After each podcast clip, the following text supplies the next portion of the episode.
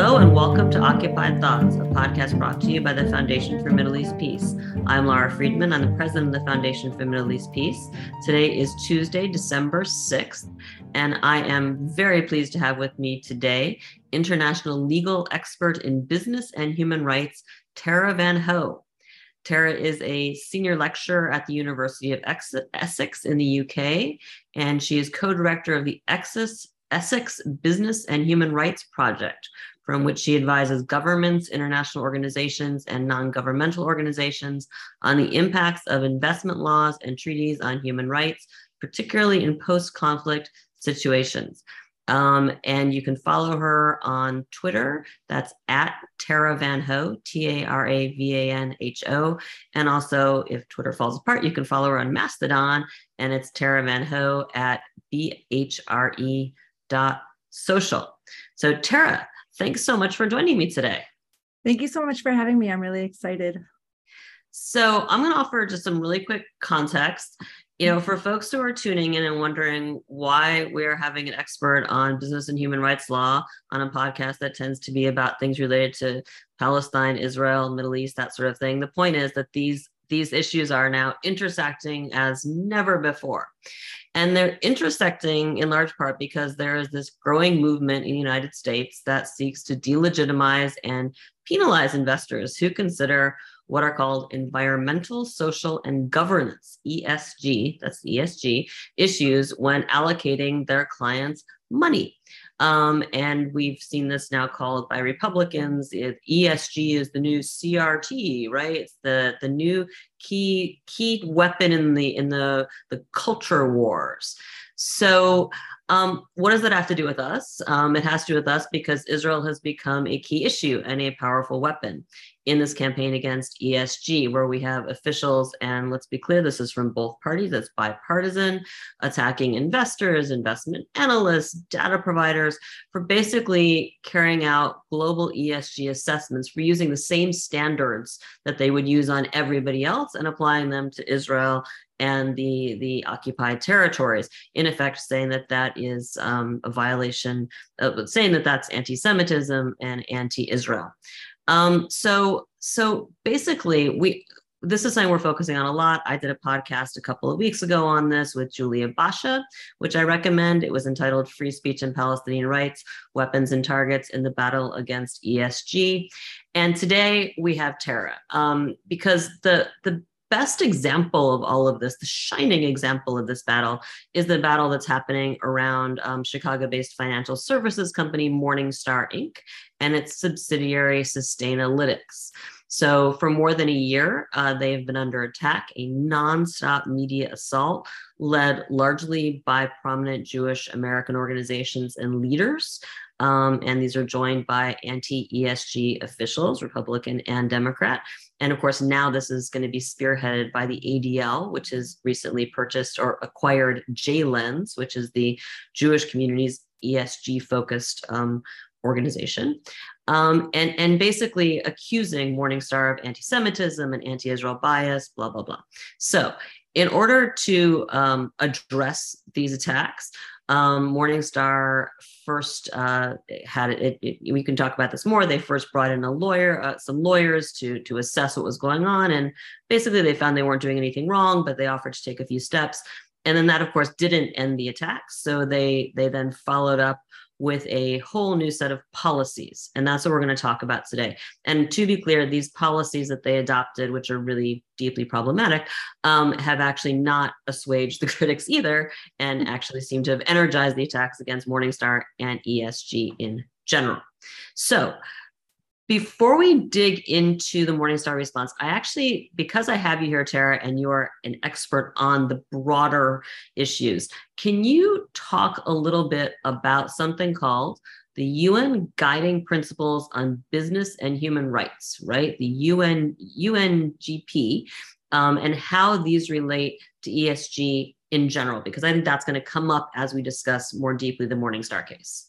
Yeah, it's going to come up a lot today. Uh, so, the UN Guiding Principles on Business and Human Rights were drafted by a man named John Ruggie.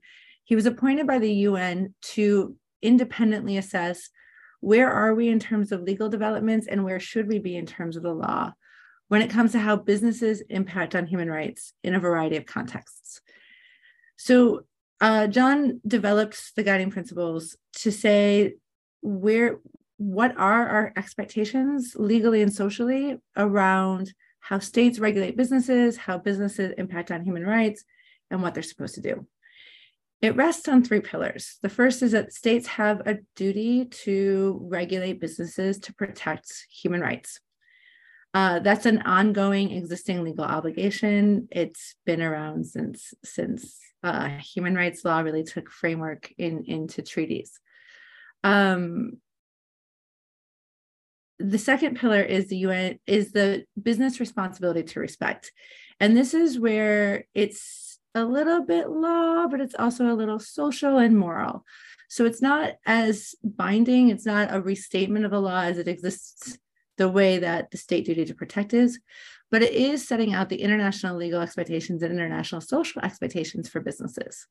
And what that says is that businesses need to respect human rights, meaning they shouldn't be interfering actively in the realization of human rights.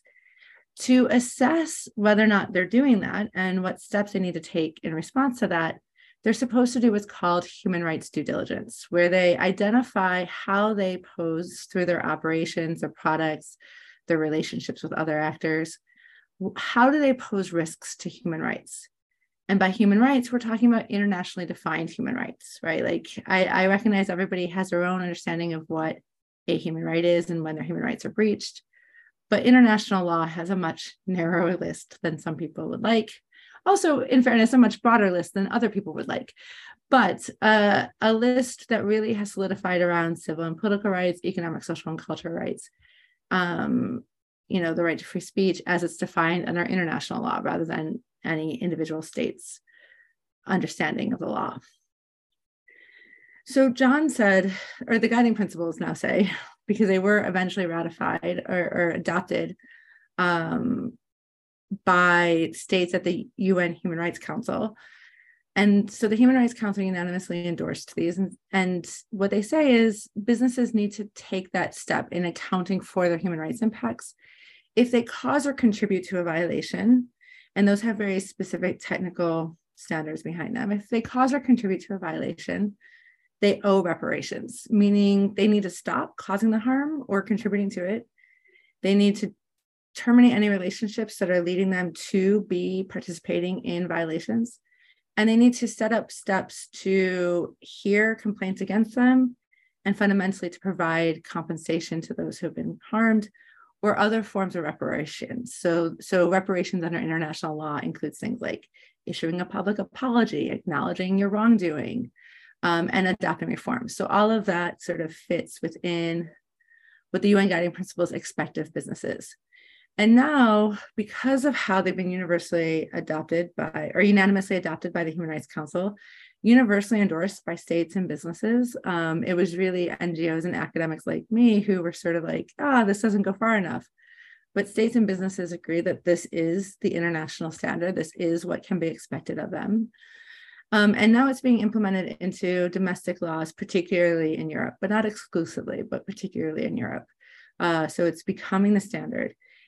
It also, for the purposes of our conversation today, it sets the baseline for the S and ESG assessments. So now for the international community, when you talk about is a business meeting its sustainability or, or social responsibilities, the human rights component is measured against the UN guiding principles on business and human rights. So I, I, will also put the document into the notes with this podcast so people can read for themselves. It actually is it's really I think fascinating reading. There's a lot of a lot of thought went into this. Um, and I, the, again, this is I think what's really important when, at, to have this as the baseline for this conversation is when we talk about that S and ESG, it's not it, it's not based on like having some analysts come in and say well we think this is a problem or we think we should look at this. There actually is an objective standard out there right yeah. that is the baseline from which everyone is supposed to be working and everyone in theory has agreed to be working from correct? Exactly. That's exactly right okay so with that as the starting point so i'm going to also put into the notes from this podcast the um, statement that morningstar issued on october 31st of this year um, that statement includes the five points, the five policy changes that they've made. So, what I'd like to do now is actually, I'm going to go through those points with you one by one and let you explain what is the problem. And I may hint at my concerns as we go. So, starting with the Morningstar point number one, I'm going to quote this.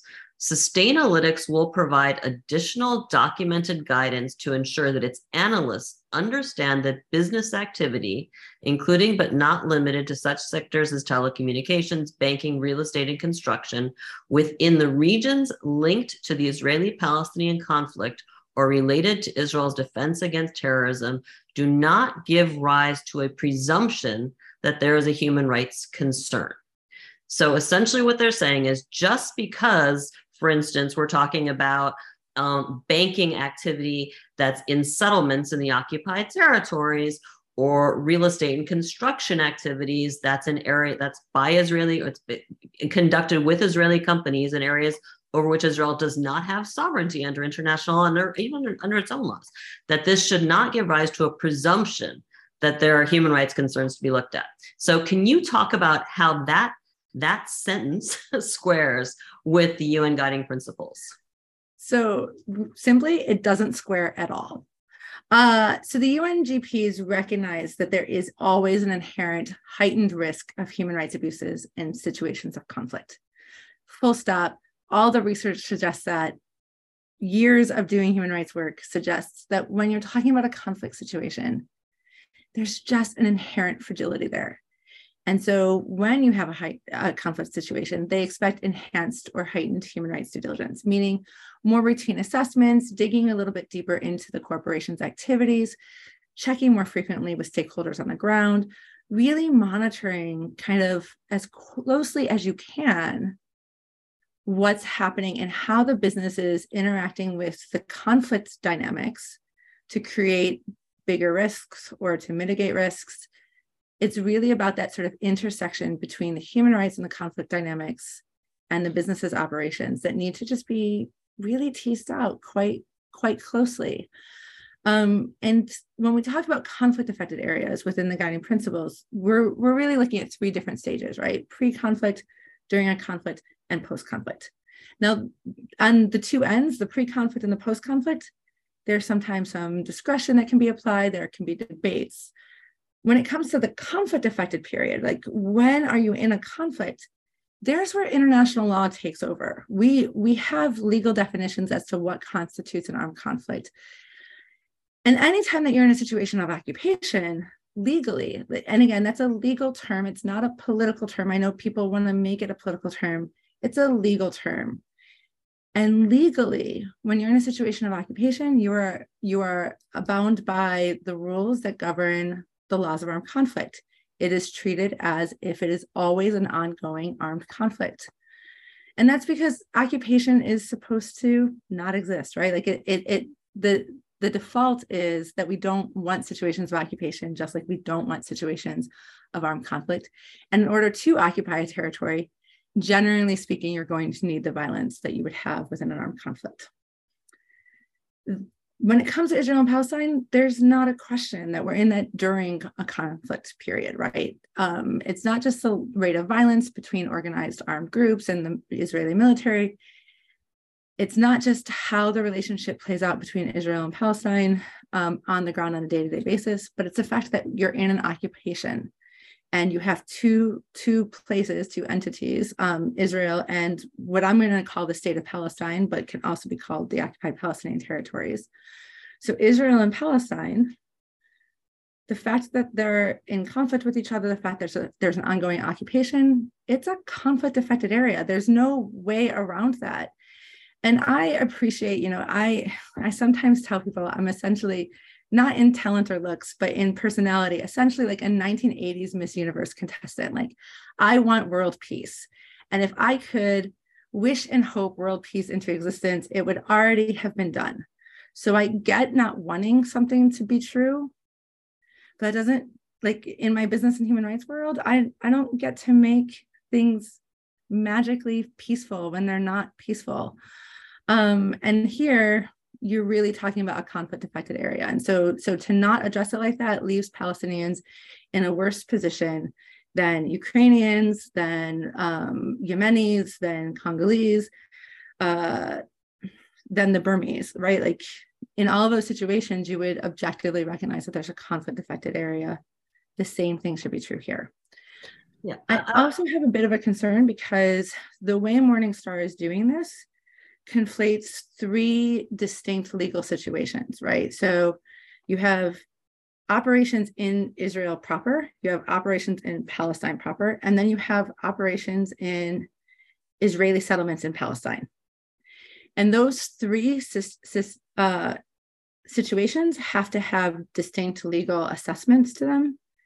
And the fact that Morningstar doesn't seem to be making that distinction in their press release, at least, raises concerns about the seriousness with which they're engaging with the situation, the seriousness with which they understand the situation. But overall, it just it doesn't work with the guiding principles.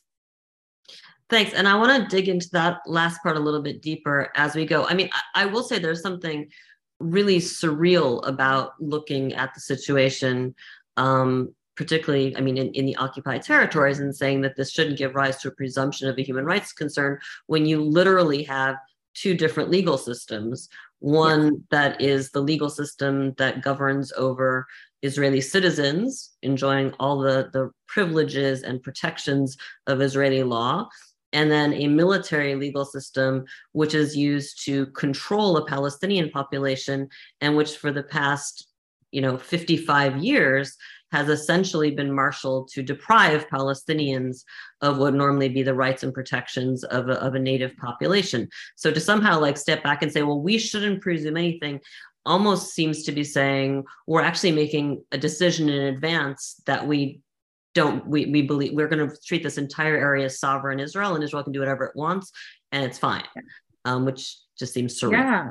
And even if that, I mean, even if you want to accept Israel as being sovereign in this region, which is a political choice that doesn't sit with international law, it is a breach of international law to do that. Um, but if you as an individual want to make that assumption, you still don't get to deny the reality of the structural and systemic human rights violations that are happening on the ground that involve violence by a military against civilians. Or if you want to assume that everyone that Israel kills is is a terrorist, I don't make that presumption. I don't think that it aligns with facts on the ground. Um, if you want to make that presumption then between the military and a non-state armed group or a military and a re- rebel group right doesn't matter how you cut that in the end you're you're talking about a conflict affected area and and a, a place where there is documentation extensive documentation indicating widespread and systematic human rights abuses and that needs to be taken seriously that always triggers that heightened due diligence and that assumption that businesses will somehow be involved and figuring out how they're involved, right? That's what human rights due diligence does, or heightened human rights due diligence does, is say there are human rights violations around us. What's the business doing, right? How is it affecting that reality on the ground? Um, and so to skip that first step is going to affect how valid the conclusions are on that second step. And, and I don't see how you can do that with any semblance of integrity on this issue. I, I agree. Um, I want to pick up on something. The sec- let me let me read the second point that Morningstar made. Point number two: Sustainalytics will use geographic names, e.g., West Bank, East Jerusalem, in relevant regions, rather than terms such as "quote occupied Palestinian territory" or "occupied territory." Um, the this stands out to me because the terms matter and here's a distinction between the terms that are the legal terms under international law and the terms that are used outside of international law. I don't have a problem with the term West Bank and East Jerusalem. I use it regularly, but you know, what what does it say that that Morningstar effectively is saying we're not going to use the international legal terms anymore?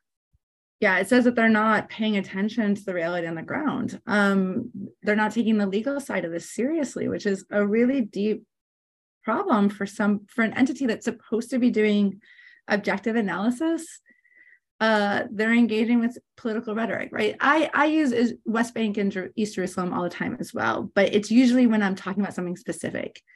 Um, but when you're talking about the region as a collective, it's the occupied Palestinian territories or it's the state of Palestine or occupied Palestine, right? And the reason for that is you're talking about which entity has rights over the territory in perpetuity, right? Like which one is supposed to be occupying that land and is supposed to be exercising sovereignty within that land and that territory. And under international law, there's one answer it's Palestine.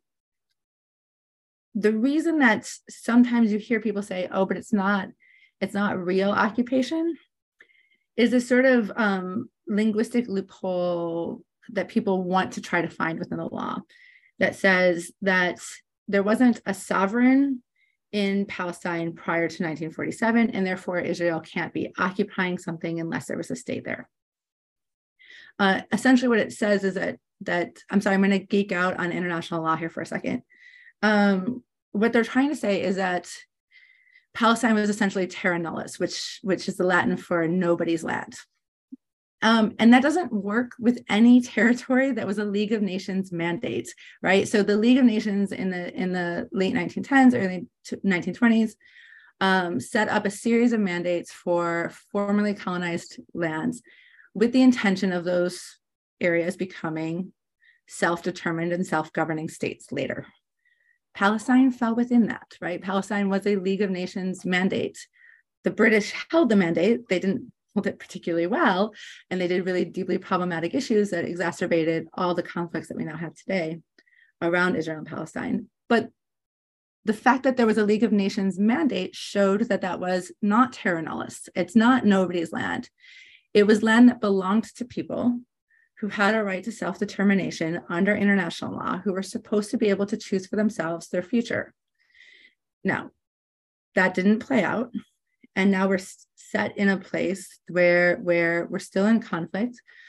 Um, and there's a question there in terms of what's the terminology. And under international law, you have two choices. You can call Israel a colonizer or you can call them an occupier. A colonizer says that they never had a right to exist within that territory. That's not the position I take. I think the state of Israel has a right to exist as a matter of international law. We're done. And that means that they're an occupier, right? Because they're operating in territory outside of what's internationally recognized as their territory. And they're doing so against the wishes of the people who are entitled to that territory. So once you have that as your factual reality, you have an occupation. And trying to sort of again trying to manipulate it into something else i mean you're as soon as you do that you're engaging in in political choices not legal analysis um, there's also a thing about sort of breaking how how you break apart palestine in these situations is a problem right if you are if you think that somehow saying east jerusalem and West Bank is less political than occupied Palestine or occupied Palestinian territory, you don't know what you're doing with the language there, right? Like, I mean, it is a political choice and it's a deeply problematic political choice. Israel has claimed to annex East Jerusalem. It is not entitled to do that under international law. Um, and so by breaking those two things apart, you're choosing a side in this conflict and not the legally sound side in this conflict.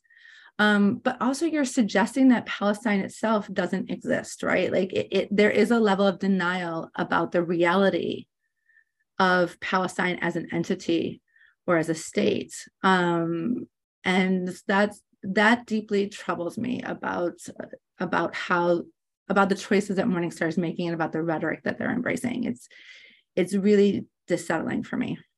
Yeah, I'll say one of the themes, and we're going to come back to this again in a bit, but one of the things that comes through reading this Morningstar policy shift, which is framed as we're doing this to be more fair, that it wasn't fair before and now we're making it fair, is that fairness in this context essentially means adopting an Israeli an Israeli lens, an Israeli lens, which is actually very much of a greater Israel lens, a lens that says whatever Israel does between the river and the sea is right and just. There should be a presumption that it's legal, it's correct, it's just, and then from and anything not making that presumption is unfair, anti-Israel, anti Semitic. I will add, just because I also geek out on some of this legal stuff, that for folks who hear the words occupied and think, well, this is just, uh, uh, if you go back from the early years of the occupation, the Israeli High Court of Justice has consistently referred to the areas that were acquired in 67 as areas that were held by Israel under, and I quote, belligerent military occupation. You don't see that language referenced all that often anymore, but in the early years, particularly before the, the advent of a greater Israel settlement movement that was backed by, by both the, the left and the right in Israel, that was the framing and the the the the legal justifications for Israeli actions was always framed within Israel's rights as an occupier under international law. It's only in in the latter years that we've shifted away from that on the Israeli side. So that's absolutely everything. I'm just going to say for the audience that everything you just said is legally accurate and and factual. Like I mean, I'm, I'm not a lawyer, so I appreciate that. I seem to to spend a lot of time on this legal stuff, so I really do appreciate that. All right, so we're going to go to point number three, and it's a slightly longer one, and there's a lot to unpack. Here's what they said Sustainalytics will make several changes to hone its approach to media and other sources that it leverages as part of its research into companies' involvement in controversies. Remove sources that follow that following a review with independent third party experts, no explanation of what that looks like, are determined to be biased and unreliable limit mention of divestment activities if they do not create significant risk to a company and cannot be corroborated by additional approved sources. No comment what approved sources means. And remove references to the boycott, divest, and sanctions campaign. Sustainalytics will immediately terminate the use of several sources, including the United Nations Human Rights Council, among others. And as part of the sources review process, Sustainalytics will immediately suspend the use of who profits. They name a group specifically. So I want you to talk about what this means for ESG monitoring. You are making reference now to some outside council of, of, of experts who will decide what are legitimate sources that can be used you are explicitly tossing out UN reports, one by name, the UN Human Rights Council, it, it, says including others, right? And you are effectively treating sources that are critical of Israel, it sounds like, as biased, as presumed to be biased, and most particularly, for folks who don't know who profits, who profits is an NGO on the ground based in Israel my organization is, is what we fund them. We're very proud to be funders of Who Profits. They are, I would say, the single most important organization on the ground monitoring the the how business and human rights inter, intersect on the ground for Palestinian rights. And you now are saying explicitly that they are going to be considered beyond the pale and, and shall not be listened to. So what does that mean in terms of doing legitimate ESG monitoring? Well, I mean, in short, it compromises the integrity of the analysis. I mean, first of all, I don't understand when an organization like like Morningstar says we can't take a variety of sources, some of which we think are more biased than others, and analyze them using multiple points of data to come to a conclusion. If that's not your job as an ESG analyst, I don't know what you're doing. Quite frankly, like, I mean, before we get into all of the specifics of this particular case, I don't know what you're doing because part of why people are relying on you is to be able to gather information from a wide variety of sources uh, with varying levels of credibility and assess them appropriately and give advice based off of that. If that's not your job, everyone else can go and Google themselves, right? Like that, we all have that capacity now. So the point of providing this kind of analysis is that you're really sort of shifting through and using your expertise to guide decision making. And this isn't using your expertise. This is this is something else. Um, then we get into like the specifics of this. As you mentioned, outside council of experts. I don't know what that means. I don't know who's going to be on that. Um, but I will say, I don't know very many human rights experts um, who would be willing to go into this situation with the parameters that Morningstar has already placed on them. and engage in this kind of conduct. And the ones that I can think of that would do this are not ones that I respect. They're also not ones that I think are generally internationally respected. Um, so there's a question about who who are they even going to get to do this in light of the fact that they've already come up with these parameters, they've already made decisions, they've already set up a framework that doesn't comply with international human rights law. Well, I, hmm. I, would, I would just say, ba- based on how this process has gone so far, I don't think it is a stretch to assume that that outside the outside experts who would be consulted are going to come from from the community of people that have pressured Morningstar to not hold Israel accountable. I mean, again, ADL just acquired JLens. ADL will claim to be the experts on this, and you know, you have you have a, a small kitchen cabinet of international legal experts who who who have for years, you know, their specialty is explaining why international law doesn't apply to Israel or why it's different in this case.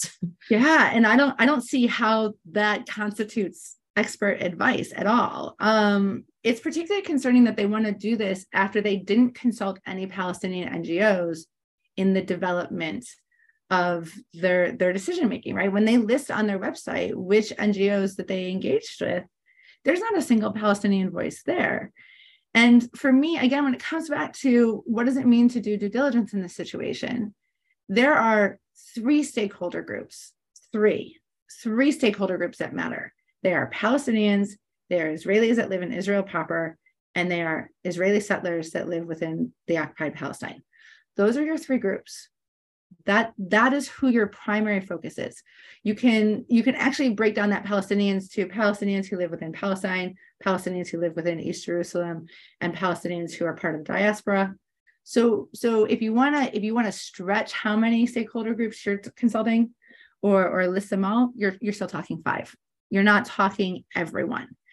And the fact that none of those five groups are actually represented, to my knowledge, in in that background. Now, some some of um, the Israeli or Israeli settling settler groups might be in some of those organizations that they list, but that's not on the ground consultation with the stakeholders. The well, I mean, and, and who profits, who who is the group that represents Palestinians, arguably, is now being explicitly yes. thrown out.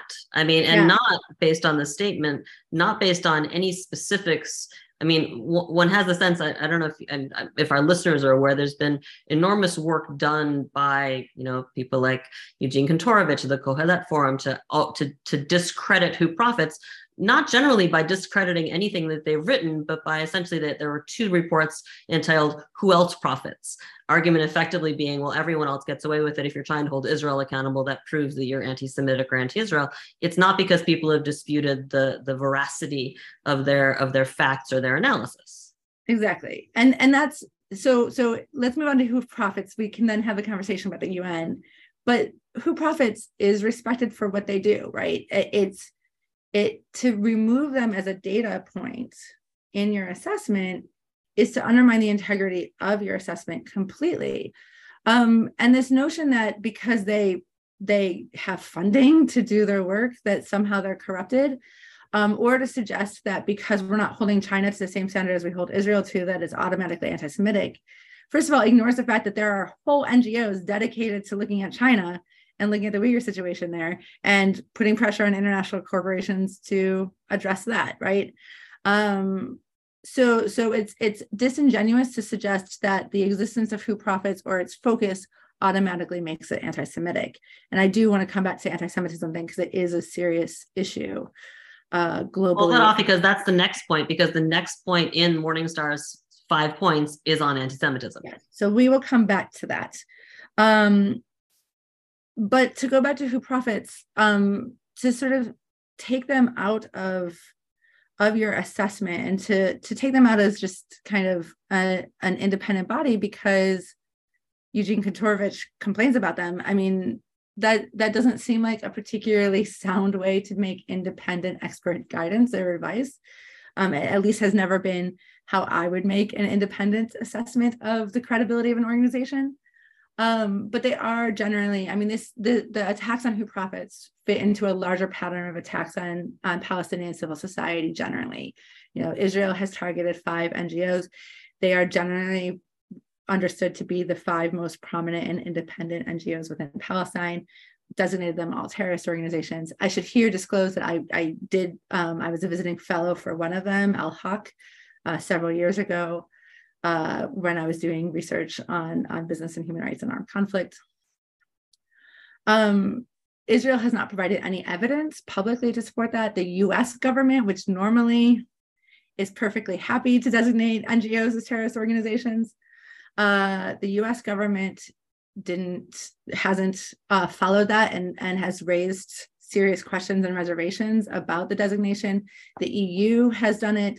There have been other other bodies throughout the world. I mean, nobody outside of the a small subset of uh, of extremists on the on the pro-Israel side really believe that that uh, these five NGOs are engaged in terrorist activities.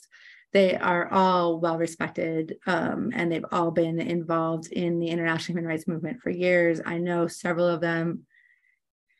It just doesn't it doesn't hold water in my opinion, and so I, I, appreciate you bringing that in because this does fit into the the demonization yeah. of a sector that produces data. I mean, we yeah. I, I, gave a quote that that last October when these designations came through that effectively these organizations were being punished for doing their jobs too well, yes, right? Absolutely. We don't like what they're producing. Um, yeah. For folks who want to le- learn more, we have an entire section on our website called Six, so you can find out more about them there. Um, but but absolutely, this this links to to to that demonization and and effort to shut down information. Yeah, and so so I think that that that I think that sort of wraps up the who profit part of my of my thought on on that point. And then we move on to the Human Rights Council, which um, I have to start off by admitting I don't know what they're talking about in the Morningstar report, which is a problem because this is my ex- I've been doing this for over a decade. I don't want to say how, how long I've been doing this because it always makes me feel slightly older than I like to pretend that I am. Um, but I will say that I teach human rights law. I research on human rights law. I practically live and breathe human rights law. That's all that I do in my life. That's really it, that, that made it sound so much sadder. I also have family and friends. I swear. Um, but you know, this is this is my bread and butter. And when you say we're going to exclude reports from the human rights council i have lots of follow-up questions because there's lots of different kinds of reports that come from the un human rights council right? So the human rights council itself is a body of states. Um, it's like a lot of other legislative processes or, or bodies of course it's inherently political and you have factions within it and you know and also no one likes to be criticized by it right?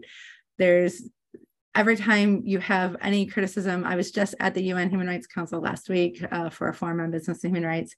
And every time anyone mentioned the word Uyghur, the Chinese representatives held up their placard and had their two minute rebuttal to say, this isn't a real thing. You shouldn't be paying attention to this. And every time Iran is discussed, Iran points out that it's not, it, it says that this is all anti Iran bias and it's not real. And every time somebody complains about Saudi Arabia, right? Like I can almost quote verbatim what the states are going to say in response. And it happens pretty consistently. Several years ago, I had a panel on business and human rights and armed conflict. And Israel and Syria were both criticized as part of the panel. They both raised their placards and they almost said verbatim the same thing about how this this panel was completely biased against them and nobody was looking at the facts on the ground and okay the council itself political but the council also produces very few reports in its own name, right? So what it tends to do is assess reports that are provided to it by independent experts. There's one exception to that. It's called the Universal Periodic Review. Every four years, every member state of the United Nations is evaluated uh, for their human rights compliance across all the major treaties. And then they're given recommendations non-binding recommendations. Each state gets to present their own case. Each state gets to choose which of those recommendations they're going to take on board and which ones are not. It's very political. It sometimes produces really laughable results, right? Like United Kingdom, you should abolish your monarchy. Okay, if you if you don't want to take the Universal Periodic Report into consideration as a data point, I understand that. That you know, I get that. But all the Almost all the other reports that the UN Human Rights Council considers are produced by independent experts. Either they're produced by the Office of the High Commissioner for Human Rights, or they're produced by one of the special procedure mandate holders. Um, and what special procedure mandate holders are, are they are independent experts. They're not employed by the UN. They don't even receive a, a stipend. They receive a per diem when they're on mission, but that's it. Um, the states elect them to be an independent voice to do assessment. And so they're they're really supposed to be people who aren't beholden to any one state um, and people who aren't really um, really engaged on the ground in in a particular stakeholder group or approach to a situation or or um, a state.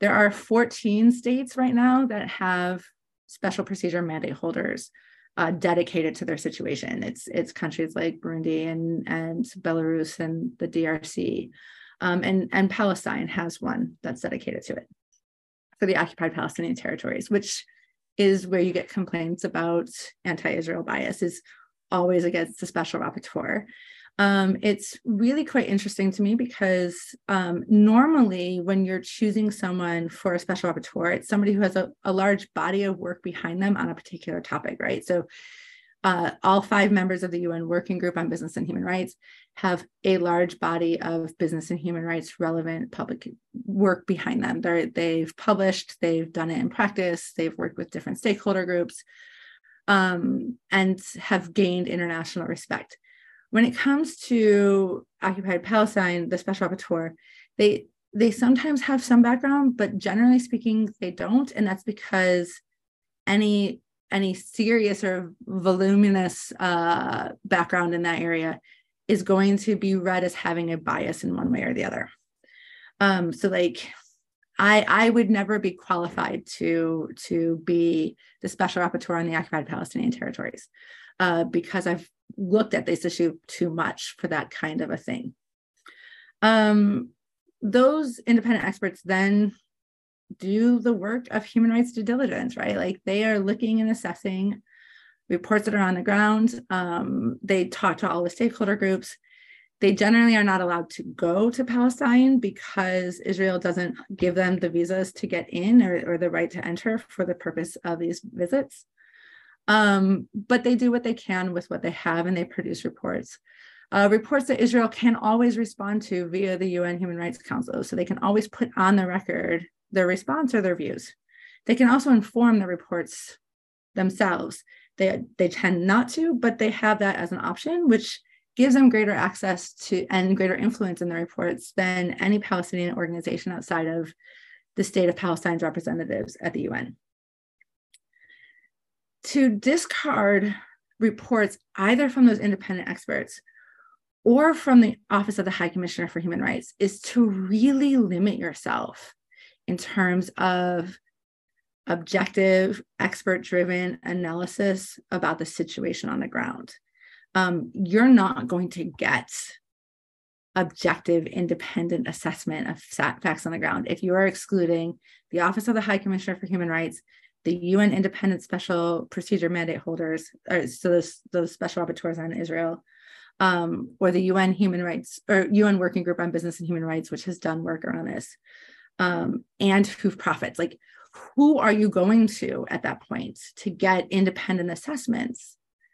Uh, so when you put all of that together, what what Morningstar has done with Sustainalytics is to cut its legs off, right? Like there's you once you do this with one situation like this, you compromise the integrity of your process and you compromise the integrity of your reputation across all but, the other range of ESG assessments that you hold do. that hold that thought because I want to come back to that at the very end. Okay. I will say on this question of, of naming the UN this way and what it means.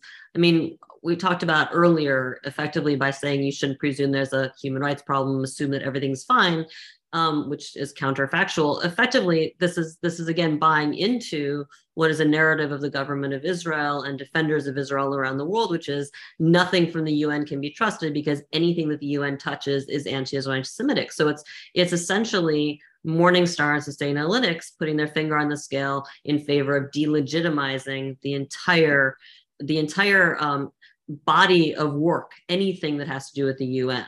Um, in in the name of being fair, we're going to join in in delegitimizing everything um, yeah. which i think is a fairly strong strong statement to make in the name of being fair um, I, I want to move on to number four. We, you, you sort of started to go into anti-Semitism. I want to read the point here and then let you react to it.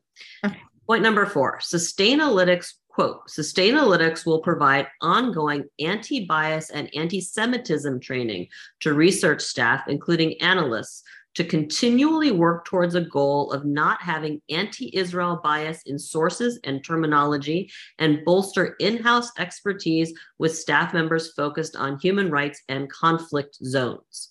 So, this sentence literally conflates anti Semitism with anti-Israel bias and basically says we're gonna we're gonna we're gonna make it a, a part of our program to make that conflation formal and and and and part of our, our how we move forward on this. So can you can you talk about what that means? Yeah. Let me start by acknowledging that anti-semitism is a serious issue globally. It is an issue within the human rights world. It is an issue within the pro-palestine movement and that's true of all forms of racism, right? There's not an area of society, there's not an area of practice in which you don't have to be on your guard against racism. And anti Semitism is a form of racism. Um, and globally, right now, we are in a really fraught situation, right? Like it, it feels like every time Elon Musk deplatforms one neo Nazi, he wants to replatform somebody else. I I am deeply uncomfortable with where the world is right now when it comes to anti Semitism. And I have deep fears for my Jewish friends and colleagues as to what is happening in the world. And so we do need to be on guard around anti Semitism, generally speaking. We need to be on guard on it within human rights, and we need to be on guard on it when we talk about Israel and Palestine. So, I'm glad to hear that they want to have anti-Semitism training, but what they're talking about isn't anti-Semitism training. Uh, and I'm saying that because the international definition, the working definition on anti-Semitism internationally that's been endorsed um, and is largely accepted, says that criticism of Israel is fine, so long as you are holding Israel to the same standard that you would hold every other state to. Now, it used to be difficult to prove for a lot of people that they were holding Israel to a uniform standard that they would hold all other states to, because there's not a lot of military occupations in the world, right?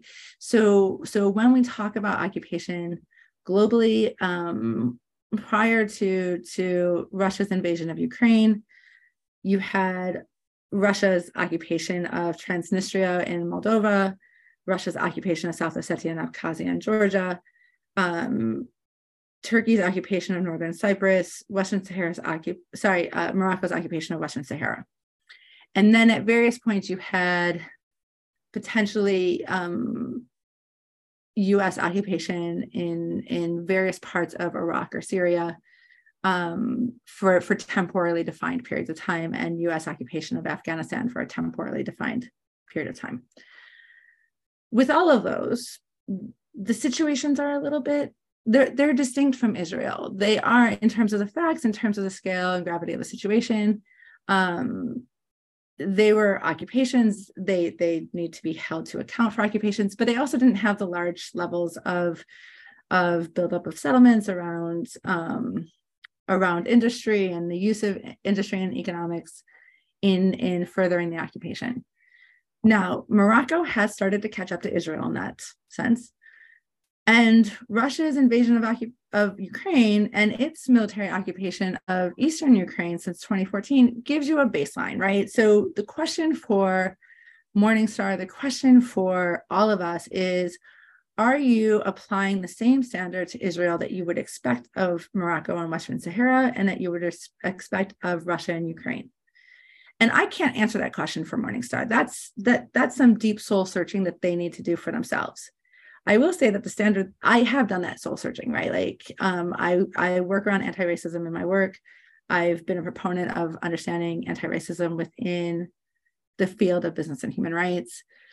Um, and I take it seriously because I understand the gravity of anti-Semitism in the world. Um, so I, when I do my assessments, I ask myself the tough questions, right? Would I say the same thing if this wasn't Israel? If we were talking about Denmark or we were talking about the UK, how would I react if if this wasn't the context? And when I do that, then I set that that's when I'm able to set and and assess how much am I allowing racism that exists in the world, racist narratives that exist in the world to influence my analysis. And that's what Morningstar should be training. It's not a matter of training that criticism of Israel equals anti Semitism, because that's not even what the anti Semitism definition says. That's not what the legal expectation is. The standard is are you treating Israel as you would any other state in this context? And when I do that work, I come down to a conclusion that the situation is one of the gravest in the world. I don't rank like I'm not somebody who ranks atrocities in the world. So like BuzzFeed's top 10 human rights violations like is never going to come from me. But I will say that I tend to have tiers around you know like a tier of states that I am deeply concerned about or situations that I find deeply troubling. Um, and for me, the situation in Israel and Palestine rates up there with the situation in the Central African Republic, the DRC, Myanmar, China with the Uyghurs, and Russia, Ukraine, uh, and and moving outside of sort of conflict affected areas, Venezuela and and the DPRK. Um, that's just add for, for people who are listening, the, the the definition that you're referring to is something that we've spent a lot of time working on. Um, it's called the International Holocaust Remembrance Alliance's definition, working definition of anti-Semitism. I will say that it, it it's a little bit ironic hearing it referenced here in this what seems like a positive way because you know generally the line about israel being held to not being held to different standard is is is used to basically argue that anytime you're criticizing Israel, you're holding Israel to a different standard and therefore it's anti Semitism, right? There's always a what about. Well, Israel may be bad, but what about and fill in the name of the worst evildoer in the world? You say it's obviously anti Semitic. What, what I think a lot of us have concluded in our analysis is this, this double standard issue effectively means that when there is a universal standard and Israel will score badly on that universal standard, we are now going to call it anti Semitic to not hold Israel to a different and and and you know unique and arguably lower standard um, if it's going to mean that Israel will be criticized. If Israel comes out well, that's fine. If it comes out badly, it must be held to a different standard. And that seems to be what we're driving at here with this this point from Morningstar. Yeah, no, I think that that's exactly right. I think Morningstar is adopting a lens for Israel that it would never apply to Syria, to Lebanon, to Ukraine. Um, and that's deeply troubling because the entire purpose of having these sort of analytical assessments of ESG is to provide objective information against a universal baseline. Once you start corrupting that universal baseline with political rhetoric rather than legal assessments, rather than a universal standard, once you start doing that, you undermine the entire purpose of the exercise and you undermine its integrity. I mean, I, at this point, look, Morningstar is one of those companies that never sort of breached my radar. Um, which means that it's a perfectly acceptable, fine, middling country uh, company, right? Like when it comes to business and human rights. I knew that they existed, but I didn't give them a great deal of thought. And for me, that's like a huge compliment to a company, right? Uh, because you know the shells and the unilevers and and the totals are across my desk every single week in and out because they do horrible horrible things so the fact that morningstar was sort of like oh i know you exist but i don't really care about you was great. And now it's one of those companies that I'm just like, oof, I you you can't trust what they're doing because of how mired they've gotten in this, like how they how they don't understand what anti-Semitism is, how they don't understand what human rights is, how they don't understand what an occupation is, how they don't understand what Palestine is, how they don't. I will say, use, using the framing they don't understand, I think, is very generous, um, given given the controversy that's right. led up to this. Because I, yeah. I, I, I mean, do feel that much of this feels quite quite deliberate and and, and cynical they don't um, want to understand right because wanting to understand upsets people yeah and and i get that like everybody wants to be liked um I think I do think also though it's worth. I mean, I've gone back looking at you know the reports from um, Zohar Legal and Reut from 2016, I think it was the Israeli organization. And it's interesting because there were people who who were looking at what was then called um, uh, socially responsible investing, CSR, which became ESG, and who are making the argument nearly, you know, this goes back almost 10 years ago now, saying we have to be really careful because if Israel is held to the standard, Israel is going to get called out. So we have to find a way to subvert these standards ASAP. We can do that by calling it anti Semitic, calling it BDS. We cannot permit Israel to be held to these standards, or there's going to be, you know, un, absolutely uh, unbearable pressure. We cannot permit that. Um, so they saw that coming. I mean, good on that. At least somebody's doing the analysis correctly, right? Like it's clearly not Morningstar. Even if they're doing um, for, for for for bad results, for, for bad um, purposes, they're honest, and they were honest. You know, they were very clear that that was what they were. Yeah, when we're talking about Morningstar, which isn't even doing it competently, um, yeah. then then you know, uh, I don't give props to people I disagree with. Like like people who I think are doing things for morally repugnant reasons very often, but props for at least predicting the reality of a situation, understanding the reality of a situation. And right? I give them props for being honest about what they were doing. That wasn't like, oh, this is going to be misunderstood. We're going to have to explain Israel's case better. It was, this is going to be dangerous for Israel. We have to subvert it. So I give I give yeah. props for the honesty there. Yeah, yeah. I mean. Um, I want to get to the fifth point, and then I want to hear your sort of broader conclusions, which I keep interrupting you and you hint at because I think that's we're, we're going to end at the broader implications.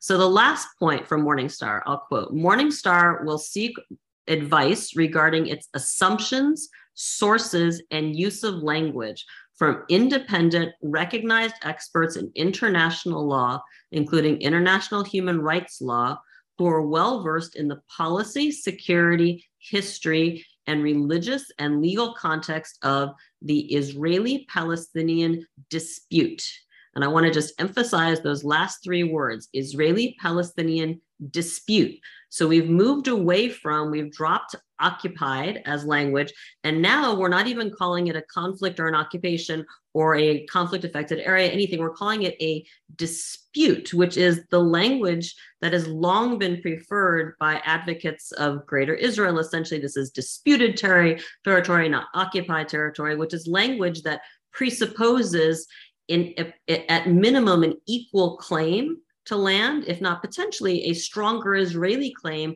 which is a dispute that just has to still be, you know, somebody has to adjudicate it. So, can you talk about this this last point and where this framing leaves things? Yeah. So let's start with it's not a dispute; it's a conflict and it's an occupation. There, these these words have legal definitions to them, and the thing about legal definitions is you check off the boxes, right? You look at the elements, are they there? And if all the elements are there, then you have your answer. And if they're not, then you look for other definitions, right? Uh, so if you want to talk about burglary in the States, um, I used to be able to rattle this off really easily, um, but I think it's like the breaking and entering of the dwelling of another with intent to take from them permanently. Something like that, right? And so you look like is it the dwelling of another person or is it your own dwelling? If it's your own dwelling it can't be burglary right? So so that's that criteria that sort of elements based checklist that you have in domestic law you also have in international law. Um, and when you do that you have simultaneously an armed conflict and an occupation. And to pretend that it's anything else to lower that criteria so that it's a dispute mis misrepresents the situation that's on the ground. Um, there are lots of disputes within international law that don't involve conflict, that don't involve occupation, that don't involve war. You can even have territorial disputes that don't involve conflict, don't involve occupation, don't involve war. Uh, so there's, I forget where the island is exactly, uh, but it's Canada and Denmark. And every now and then one of them goes and like sticks their flag in the ground and leaves a little treat for the other side because they both claim the same little island, right? That's a dispute. It's an adorable dispute, right? Like in in international law, that's the kind of dispute I always want to see. Is I'm like, thank you, like for just you know making your claim and then moving on and and not firing weapons at each other. Um, there are lots of other kinds of disputes as well. You know, the Gambia is currently challenging Myanmar before the International Court of Justice through a legal case because that is a dispute. Um, and they're doing so over the issue, by the way, of, of the of the genocide of, of the Rohingya. Um, once you start talking about an armed conflict, using those terms matters. It, it matters in terms of portraying the factually accurate situation on the ground. It matters in terms of portraying your seriousness about getting this right um, and your understanding of the law. And so to, to treat this as a dispute um, is disingenuous. It, it also suggests in this case, I would say taking it is a taking of sides. It effectively yes.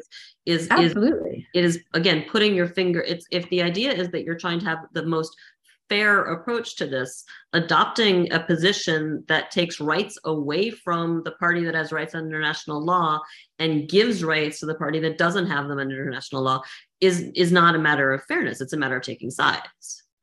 Absolutely. Absolutely. And and you're doing so um in a way that suggests that the borders aren't settled right? So that's what relegating this to dispute is we don't know where the borders are. It's really difficult. Like how can you possibly settle that? Um it's settled. International law the the international law that established the state of israel that gives it legitimacy is the same international law that defines its borders and its standards right so everything outside of that becomes occupied Palestinian territory, or in the case of the Golan Heights, occupied Syrian territory. Um, there's no way around that. There's no way to avoid that if you want to exist in the reality that we all are supposed to be existing in. Now, I recognize that physics will have whole discussions around whether or not there are alternative realities. Lawyers don't deal with that, right? Like lawyers deal with like what is in front of me, what are the facts here, and when when we're talking about that when we're talking about the reality that you and i exist in right now this is this is a conflict. It's an occupation. Those are your terms. That's your legal standard so I want to go down to the sort of like that's it. We, we went through the five points. We've covered a lot. I've actually this this podcast has gone on significantly longer than a normal podcast Sorry. because I just have so many things I want to ask you, and I'm so, we're so honored to have you with us today. So, I want to talk about the implications of this both for Palestinians and Israel and for more broadly ESG work. And I'm actually going to quote here, and I'll put a link in the notes uh, with this podcast to the thread that you tweeted out, sort of laying out some of your initial thoughts about the Morningstar um, decisions. Um, but one of the things you said, and I will quote, is that Morningstar has, quote, embedded a racist anti Palestinian approach into its ESG research in an effort to combat concerns about another form of racism anti Semitism. You cannot combat racism and human rights violations by embracing a different type of racism and human rights violations. And if your ability to assess and respect Israeli rights requires ignoring and abusing Palestinian rights, you again demonstrate professional incompetence. So hold that thought I want you to talk a little more about that. But then looking more broadly at the implications of this for ESG work writ large for the sector, um, I want you to talk about what this Morningstar set of policies means as a model or a precedent for how this kind of work goes forward, where in effect it looks like if you have a squeaky enough wheel and you know enough powerful financially backed, politically backed advocates coming in and saying, you have to use my framing, you have to reject this language I don't like, you can only use experts that I approve of, what that means for the sector. And here I'm going to quote you again elsewhere in your thread. You said, quote, the policy changes from Morningstar show such a lack of competence in business and human rights, international law, and human rights standards as to raise questions about the company's basic competence to do ESG research. So, in this final answer, if you want to talk about those two things, Israel Palestine and writ large, and then anything else you want to say that I should have asked you. Okay, thank you. Um, let me start with the thing that you should have asked, which you actually sort of did, but I forgot to answer, which is divestment. Um, divestment is a legal consequence if you are a business who is causing or contributing to a human rights violation. Um, it's it's the thing that if you cannot get your partners to stop doing bad things, you have to divest from them. And in the situation of Israel, the legal infrastructure is such that there is no company that has the power to make Israel change its its state policies towards Palestine, and as a consequence, you you have to divest from it. Um, and I don't use that in a political term, right? Like like I'm not saying you have to engage in BDS. I'm saying you have to divest because it's a legal consequence of engaging in wrongful action and being unable to influence or change that wrongful action. So I just want to be really clear about that. Um, and so to take divestment off the table, to not reference it, not discuss it, again, it, it, and this wraps into that question around um, ESG as a sector. Right, and, and just to remind people that this came up in Morningstar point number three, where it's a limiting mention of divestment activities, right? Not only not going to talk about referencing BDS, but divestment activities in general, limiting yeah. reference to them yeah and so if you're if you're limiting that sort of reference or limiting that advice you're not showing seriousness around these issues. You're not showing competence on on the un guiding principles. You're not showing competence on business and human rights. And that goes to this question about this sector and what this means as a model. Um, so it's hard to talk about professional responsibility when it comes to esg because generally when you're talking about professional responsibility there is a professional body that has a framework of standards for for its participants. And esg doesn't quite have that yet right? So they have lots of standards. They don't have a professional body that says you know you're disbarred because you're bad at this. Um, but that doesn't mean that they don't have professional responsibility. It doesn't mean that there's not a standard for competence within this region or within this area. And um, again from a from for the s perspective the competence is measured at a minimum from compliance with the UN guiding principles and your ability to assess against that as the benchmark. And if the sector is going to give that up, if the sector is not going, if the sector is going to start allowing politics to dictate its assessments, the entire purpose of the exercise is compromised. Um, and and you know, investors are using this as a tool to determine where they want to invest, how they want to invest, because they are driven by an ethical set of standards around their activities, right? Um, I, I recognize that a lot of US states are trying to attack ESG from an international legal perspective. The business responsibility to respect human rights exists independent of the state's own willingness to respect human rights. So the fact that there are actors within the US that don't want to abide by an international standard does not give Morningstar the ability to maneuver or manipulate themselves out of abiding by the guiding principles. Um, and so, and that's true for the sector at, at large, right? If for the sector to sort of capitulate in these circumstances and allow for political rhetoric to corrupt an, an independent assessment against an international benchmark is to really undermine their entire purpose. Um, I don't I don't understand how Morningstar can hold itself out as an ESG firm if they don't have the basics of the S right. Um, and that's the same for if, if we are talking about environmental standards and they said, we're not going to pay attention to whether or not a company is a fossil fuel company. I mean, okay, but then what are you doing with the E, right?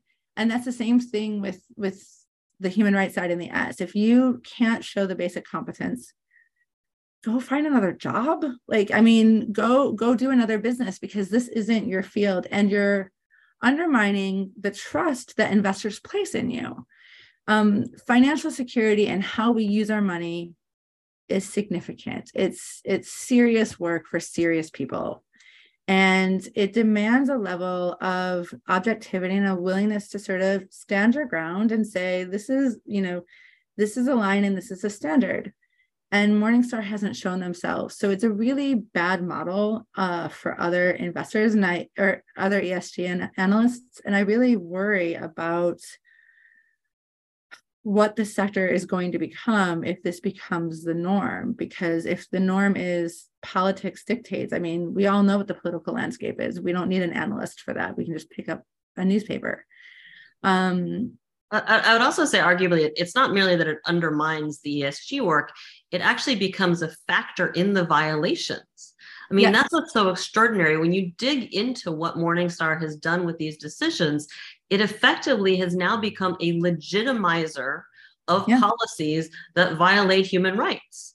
Not only is it not actively monitoring them and doing anything to prevent them, it's actively facilitating them.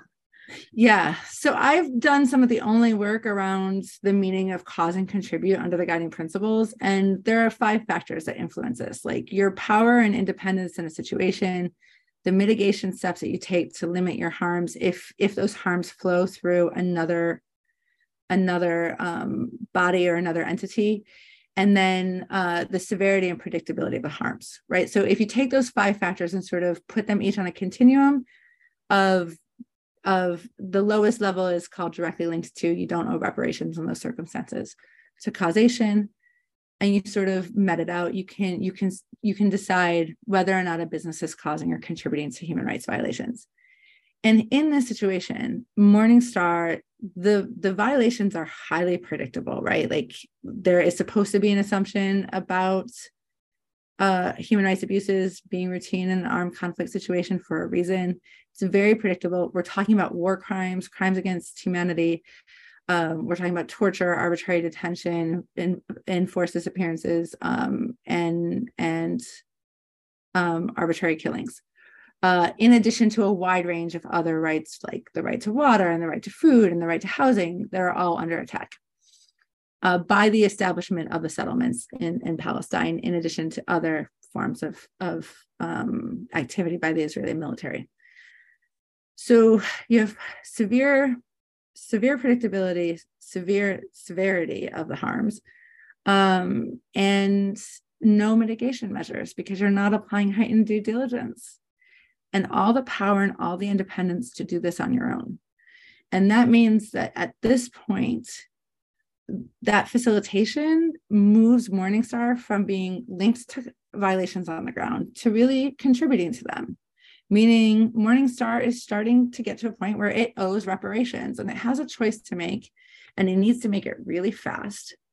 And that's are you going to continue to be complicit in this, or are you going to start to assess appropriately and do your job?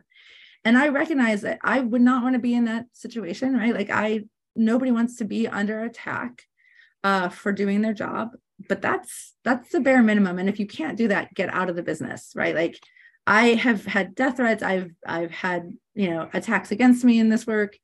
It's never fun but it's also part of the job. And if i couldn't do that i would have i would have quit and gone and been a wedding planner which is has always been my backup plan to human rights work. And that's kind of my advice to all of morningstar right? Like either do your job or find a different one. And and both of those are equally valid choices in life. But what's not an equally valid choice is doing your job so poorly and so badly and that's what we're seeing them do. All right so i think that is a perfect place to leave it and we're going to stop here. And for folks who've stuck with us for this full little over an hour. Thank you. I i, I hope you did stick with us because this was just a really fantastic conversation. Tara, thank you so much for joining me today for the audience, thank you for listening and for watching and for sharing this with all of your friends because everyone needs to hear this and listen to it. Um, don't forget to follow Tara on Twitter and on Mastodon. I'll put those links in the notes with this podcast. And as always, I want to remind, remind people to subscribe to the Occupied Thoughts podcast. You do this on iTunes, SoundCloud, or Spotify. That way you don't miss any of the great content that we're producing all of the time. And with that, we're going to end this here. Tara, thank you so much again. I'm Lara Friedman, president of the Foundation for Middle East Peace, signing off until the next episode of Occupied Thoughts.